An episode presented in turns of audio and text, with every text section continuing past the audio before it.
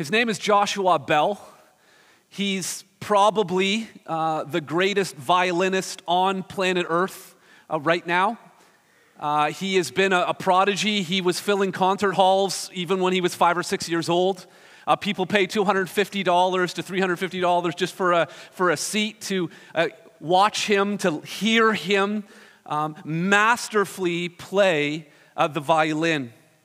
A number of years ago, he put on some plain clothes and went to the Washington, D.C. Metro train station. And he got out his $4 million Stradivarius and he played music in that train station that was so technically complicated, that was so aesthetically beautiful, that, that fills concert halls. And he played that in the metro train station and was largely ignored. Person after person, just the, the odd person who just put a, a little bit of money in his violin case, he was largely ignored. There was an article in the Washington newspaper about this stunt, and seven years later, they announced that that same Joshua Bell was coming to that train station and he didn't just go in the little vestibule at the one of the lower entrances he went up into the main foyer of the train station and this is just part i couldn't get the whole picture of the crowd that was there you know, sometimes brilliance and beauty and excellence and glory is it's just it's there staring you right in the face in the mundane of everyday life and we don't take the time to recognize it. If you're, if you're here today and, and, and you don't really believe in God or believe in Jesus, then that, that's completely true of you because from, from the sky to the, uh, to, to, to the lakes and rivers to even looking at your own body and all of the beauty and the complexity of creation, it's, the existence of God is staring you in the face. And yet we just continually walk by. But those of us who are people of faith, I mean, we can be guilty the same way. We can be preoccupied with whatever ridiculous thing is on our phone.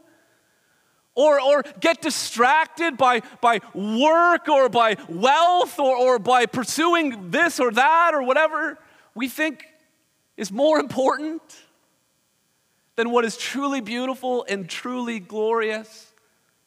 Even those of us who are devoted to church, we, we, we can be like Martha, doing all of this work and, and neglecting actually sitting at the feet of Jesus. We can come Sunday after Sunday and just walk by the King of Kings and the Lord of Lords.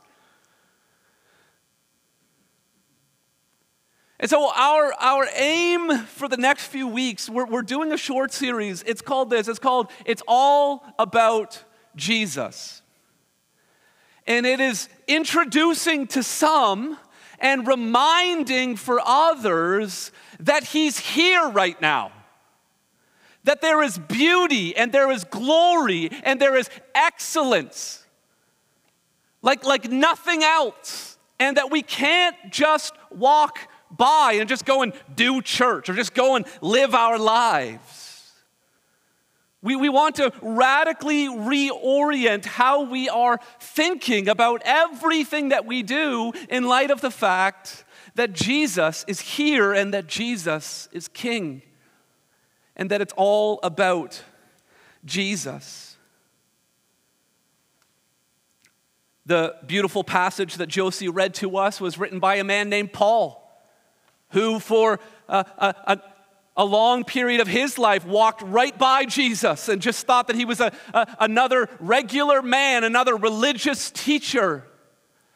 And then he had a radical encounter with Jesus and he started going around from city to city and opening other people's eyes to the beauty and the glory of who Jesus is. And he visited this town called Colossae. He told them about Jesus. Many of them believed in Jesus. Now he's writing them this letter because he's concerned that they've got their eyes off of what matters most. They've forgotten about what is most important. And so he's writing them this letter to remind them that it's all about Jesus. And so we're going to we're going to really take away three things uh, this morning about Jesus that, that Paul wanted the church at Colossae to understand. And as Paul was writing under the inspiration of the Holy Spirit, this is what we need to understand as well. It, it's basically that, that Jesus is God and, and, and that he's, he's God in these three ways. The first one is this is that Jesus is the God of creation. Jesus is the God of creation. Look with me at verse 15. It says, He is the image of the invisible God, the firstborn of all creation. He's the image of the invisible God. That phrase image should remind us of the original creation story, right? Remember Adam and Eve. This is the whole reason why there is dignity and sanctity for human life, is because human beings are created in the image of God. But when it talks about Jesus, it doesn't say that Jesus is in the image of God. It says Jesus is the image of God. There's a huge difference between that.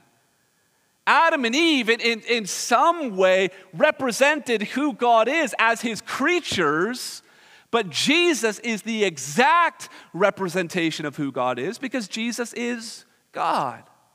I got three of my four sons sitting in the, in the, the, third row here, you could look at them and you could see in them the image of Ted. You, you could see, uh, unfortunately, guys, I'm sorry, so, some re- family resemblance. But when you look at them, you, that, they're, they aren't me. The image is there, they're in the image, but they aren't the image. This is the, take it or leave it, this is the image of Ted. Jesus is the image of God one of Jesus' disciples was getting kind of confused and he was, he was telling Jesus, Could you just show us the Father? And, and Jesus told him in John 14, He said, Whoever has seen me has seen the Father. He said, I am in the Father and the Father is in me. Jesus came to show us what God is like. If you want to know does God care about the poor and the marginalized? If you want to know what God is like, look at Jesus. He cares about the poor and the marginalized. If, if, if you want to know if, if, if, if God cares about who you sleep with or who you marry, look at Jesus. Jesus will tell you what God thinks about marriage or about sexuality. If you want to know what God is like, look at Jesus. He is the image, the image of God. Then it says that he's the first born. Now, your, your friendly neighborhood Jehovah's Witness will, will like to talk about the idea of image and compare that to Adam and Eve and say that Adam, that Jesus was like, no, we, we've already said that. He's not in the image, he is the image. And your friendly neighborhood Jehovah's Witness will also want to talk to you about Jesus being born, that he's the firstborn, that he's a creature, not creator. And I guess uh, on a superficial reading, that, that might make sense to some people, except the fact that firstborn doesn't have to do with birth sequence, but with family status.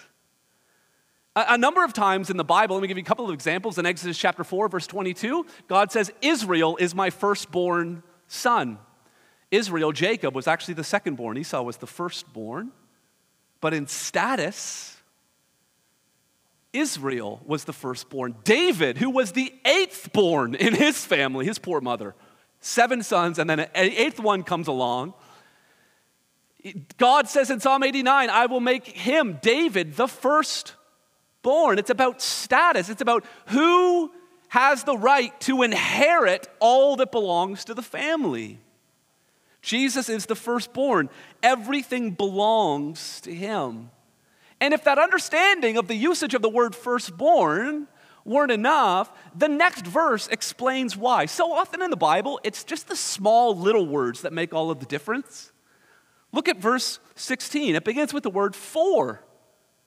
This is, this is explaining how he is the firstborn. This is the reason why he's the firstborn. Why is he the firstborn? For by him all things were created. If he were created, then everything could not be created by him.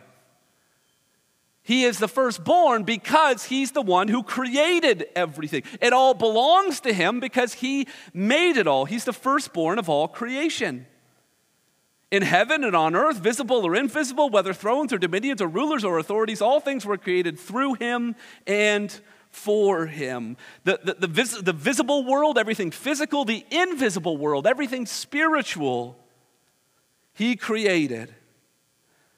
And again, notice the small words, the prepositions. They were created by him in verse 16, through him in verse 16, and for him Everything has been created by Jesus, and everything is all about Jesus. He's the designer. Bombardier, the great Canadian company that builds uh, airplanes, one of our friends works there. We went to an open house at, at Bombardier down in, in North York. And we're looking at all of these planes, different stages of construction. We're learning about how they build planes. And no one ever, no one ever walks around the complex of Bombardier and looks at these planes and says, this is all the result of an impersonal process over millions and millions of years. No, you look at the turbine engine. I mean, you look at the hinges on the door. You look at everything about the, it's screaming designer. There were aerospace engineers all over this thing. There was a whole team of people who put all of this together. When we see evidence of design, the, the, the logical conclusion is that there is a designer. I'm just talking about an airplane. I'm not talking about the, the planets, the stars, the, the, the, this, it, all, everything that we see on this beautiful planet of ours. It all points to a designer. Everything was made by him. But it's more than that. It says everything was made for him, everything has a purpose. You see, Jesus is the, is the Son of the Father, and there is the Holy Spirit. There is, a, there is a Trinity, which means triunity, a triple unity. And and God has always existed three in one. There has always been a loving relationship in all of eternity between the Father, the Son, and the Holy Spirit. And everything that was created was created out of the overflow of that love. That's why the Bible can say that God is love. Not that God loves, but that God, his very essence is love. His very essence is relationship. If the world is created by God, and if God is love, then that gives us a framework to understand why we love one another. Because if you remove God from the equation, the only explanation for why Calvin loves Lorianne and Lorianne loves Calvin and why they both are overflowing with love for Gabrielle the only explanation apart from God is that there are certain chemicals or hormones that promote the reproduction of our species in order for it to continue to propagate. No, no, no, no, no, no, no. When you go to a wedding, when you witness a child dedication, you, there's something cosmic that's happening. There's something beautiful. There's, there's meaning in our love for one another. If you don't believe in God, then there's no purpose, there's no meaning for loving one another. But the love that we have for one another, again, is more evidence of who God is. Everything was created by Him and through Him and for Him. Your life is one of those things that has been created. Your life was created by God, and your life exists. You are on this planet for God's purposes. Are you living for Him or are you living for yourself? Verse 17 says, He is before all things. He needs to be first. He is first. He's before all things. And in Him, all things hold together. Jesus is the God of creation. This is important for us to understand Because uh, Christians need to understand our responsibility when it comes to the, to the environment. Now, listen, don't plug your ears on me here for a second. Environmentalism in our culture has become its own religion, right? It has its own apocalypse, and it has its own prophets, and it has its own morality. You've got to buy this kind of a car, your straws need to be made out of this certain substance, you need to do this or do that. And there's these different ways of showing that you're a good person or that you're virtuous. It has all of the characteristics of a religion. When environmentalism looks to the future, it becomes religious and kind of weird. For a Christian, our commitment to the environment doesn't look forward, it looks backward it recognizes that every tree and every blade of grass and every creature on the planet was created for him and through him and by him. So oftentimes it's misunderstood that Christianity, the Christians say, well, it's all going to burn and it doesn't really matter. Who cares about the environment? No, no, no. Christians care about the environment. We ought to care about the environment. We're entrusted to steward that which was made for him and through him and by him, not by looking forward to some doomsday environmental apocalypse. We know what we're looking forward to the new heavens and the new earth, but we are looking backward to all that God has created. So he's the God of creation. Secondly, he's the God of reconciliation. The God of reconciliation. Verse 18 says, He is the head of the body, the church. He's the beginning, the firstborn from the dead, that in everything he might be preeminent. Now, that reference to the church there is a little, it's a little bit jarring, right? I mean, we're thinking about mountains and vast skies and stars and planets and the extent of the cosmos. And then all the, just in the next breath, now he's talking about small groups of people singing corny songs and having potlucks. Like, doesn't it seem a little bit strange? He's the creator of all things, and he's the head of the church. Seems a little bit strange. The, the, the word church there, it's, it's, it's in, in Greek, it's ekklesia. Uh, uh, comes from the verb to call, and ek, exit, that's where we get the term exit from, means to be called out. The church are those who have been called out. Jesus called his disciples to come and follow him. We have been called out to live differently from the world around us. And Jesus is the head of this group of people who are living this countercultural way of life. And, and the church here is described as a body and Jesus as the head. Jesus is the head of the church, He's the head of the body. I'm getting to the age right now where my head thinks something and my body says no. My shoe gets untied. I think, uh, my head thinks, I'm just going to bend over and tie my shoe. And my body says, no, that's not happening. My body does not always cooperate with my head. That's a big problem. One of the reasons why we're doing this series is so that we, the body, get in sync with the head.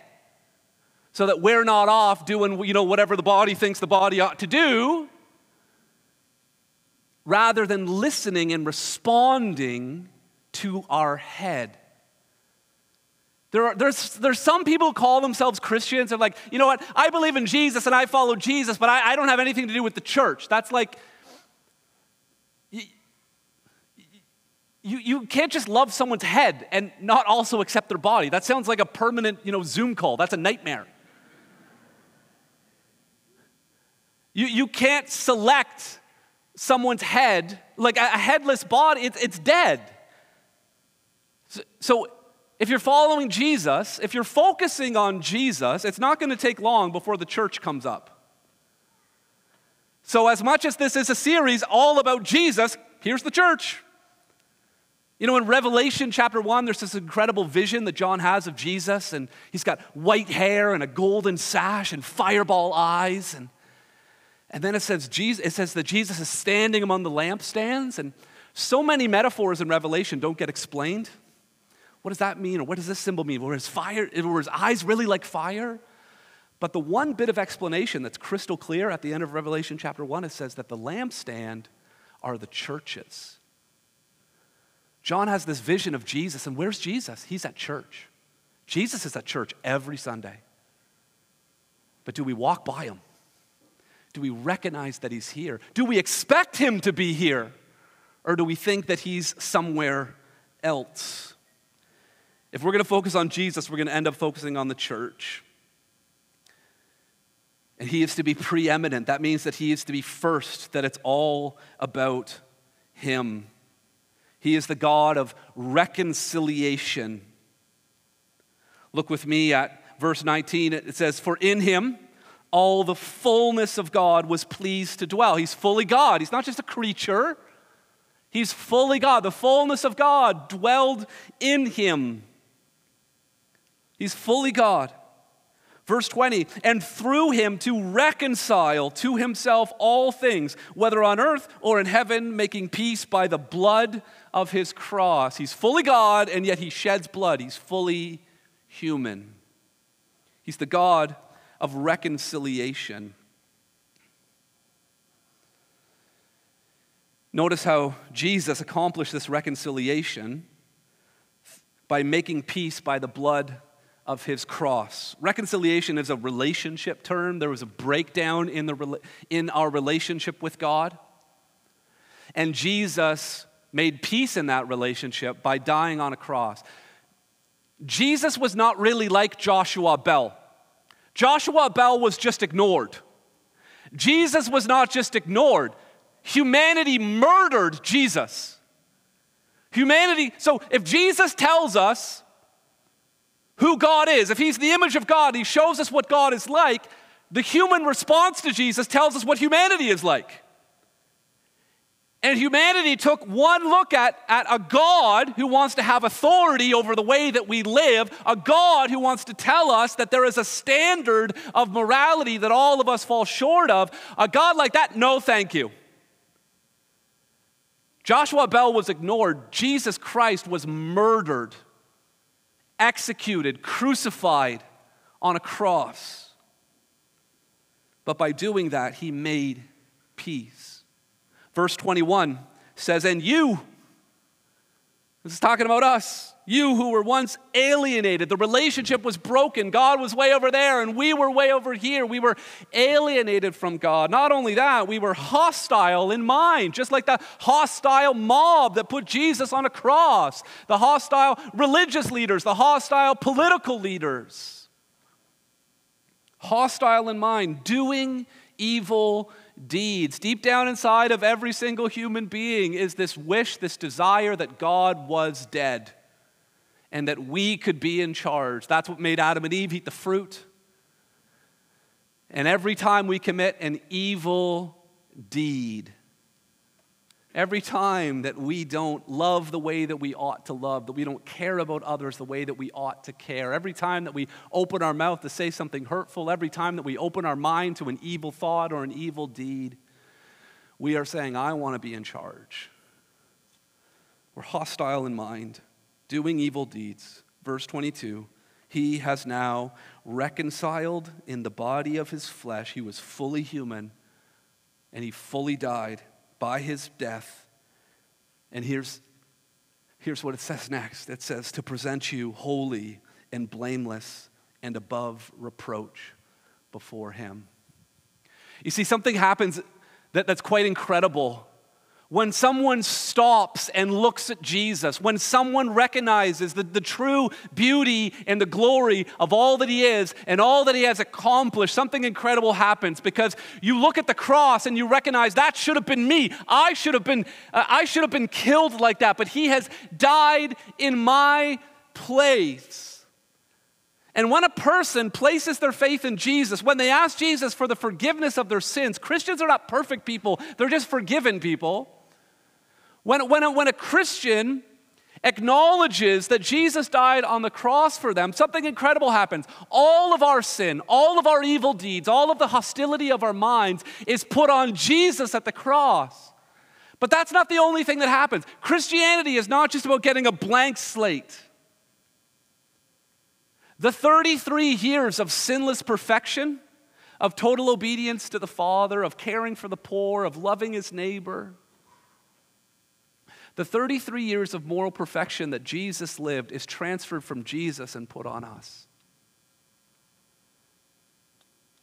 And these, these words here at the end of verse 22 holy, blameless, above reproach th- those are only true of one person, Jesus. It's all about Jesus.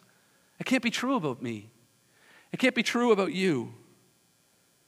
This is what theologians call the great exchange. Our sin went on Jesus, and Jesus' righteousness was gifted to us so that we could be reconciled.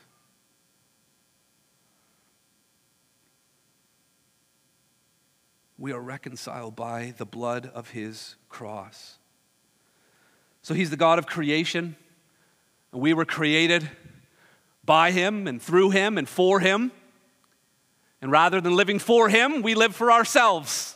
That's what sin is. It's, it's rejecting God's law and rejecting God's love, and we choose to live for ourselves. That's the essence of sin. Created alienation between us and God.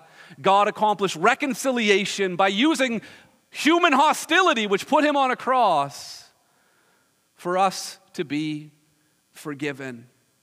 He's the God of creation, He's the God of reconciliation, and then thirdly, He's the God of mission. He's the God of mission.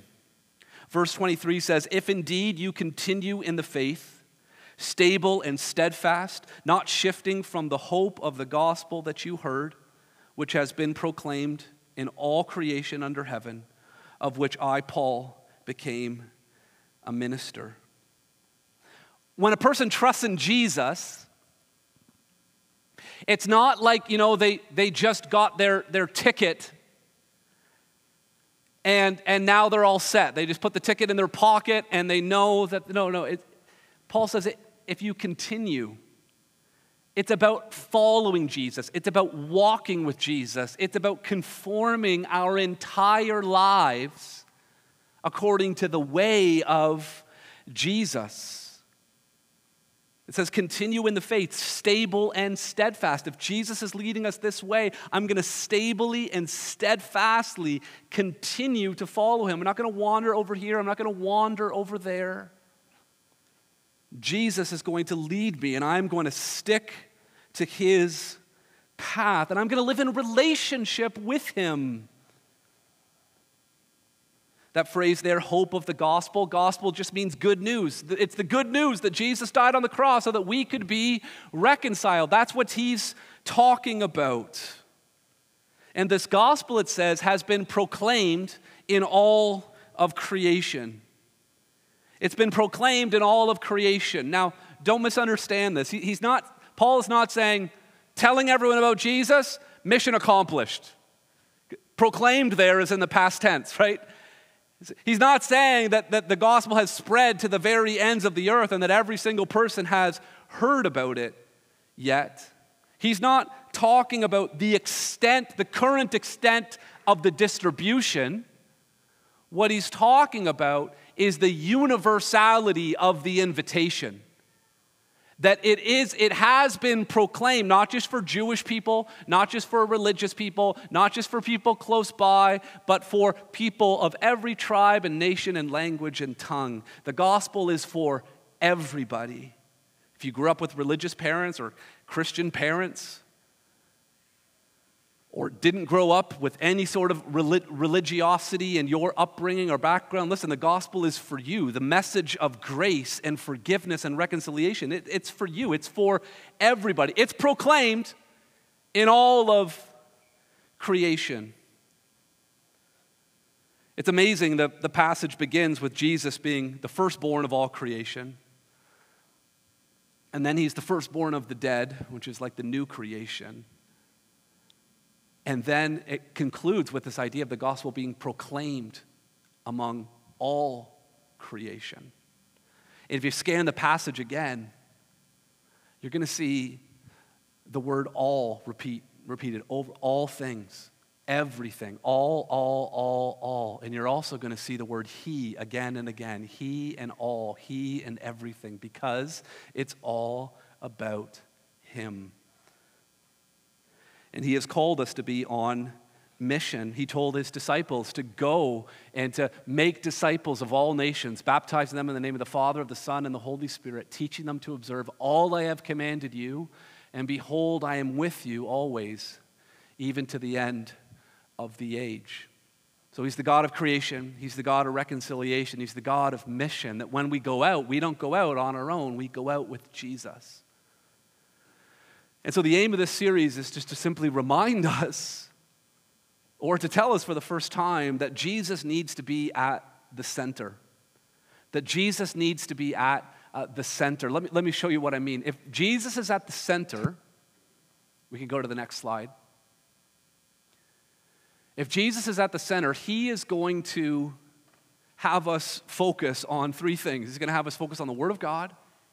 He said, You got to build your house on a rock. He said, The rock was His Word. He's going to tell us to focus on relationships. We've got to love our neighbor. Jesus did all of his ministry in the context with his disciples. It's going to be relational. And then it's going to be prayerful because if we're not relying on him, if we're not abiding in him, we're going to be like a branch that's disconnected from the vine. So, as we follow Jesus, we're going to aim to do things biblically and relationally and prayerfully. And as we turn to the Bible and as we engage in relationship with one another and as we pray, we're going to, we're going to be looking at these four things that we're already committed to doing here as, at a church. Worshiping Jesus because it's all about Jesus, walking with Jesus because it's all about Jesus, working for Jesus because it's all about Jesus, and witnessing about Jesus because it's all about Jesus. And so this is the, this is the, the kind of the introduction to the series that we're going to be in for the next a few weeks. Here's the, here's the outline. So, next week, we're going to look at those three words biblically, relationally, and prayerfully.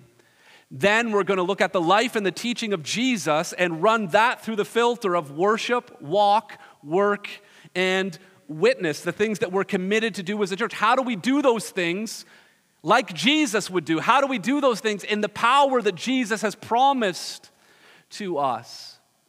Then we're going to look at obeying Jesus in, in, in what he commanded about baptism and about communion. Then we're going to look at how we love one another like Jesus by looking at membership and, and church discipline. And then lastly, we're going to look at leading like Jesus. How does Jesus as a shepherd affect the way that elders should shepherd? How does Jesus as a servant shape the way that deacons, which means servant, ought to serve? So, this is where we're headed. We're, we're going to take an opportunity right now to, to, to stand up together and to uh, and we're going to respond uh, in songs let's get on our feet i'm going to pray for us as we uh, get ready uh, to sing together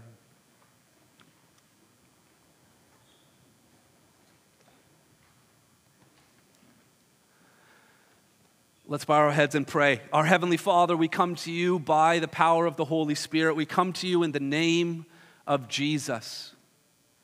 We're, we're looking right now for your help over the next several weeks, God.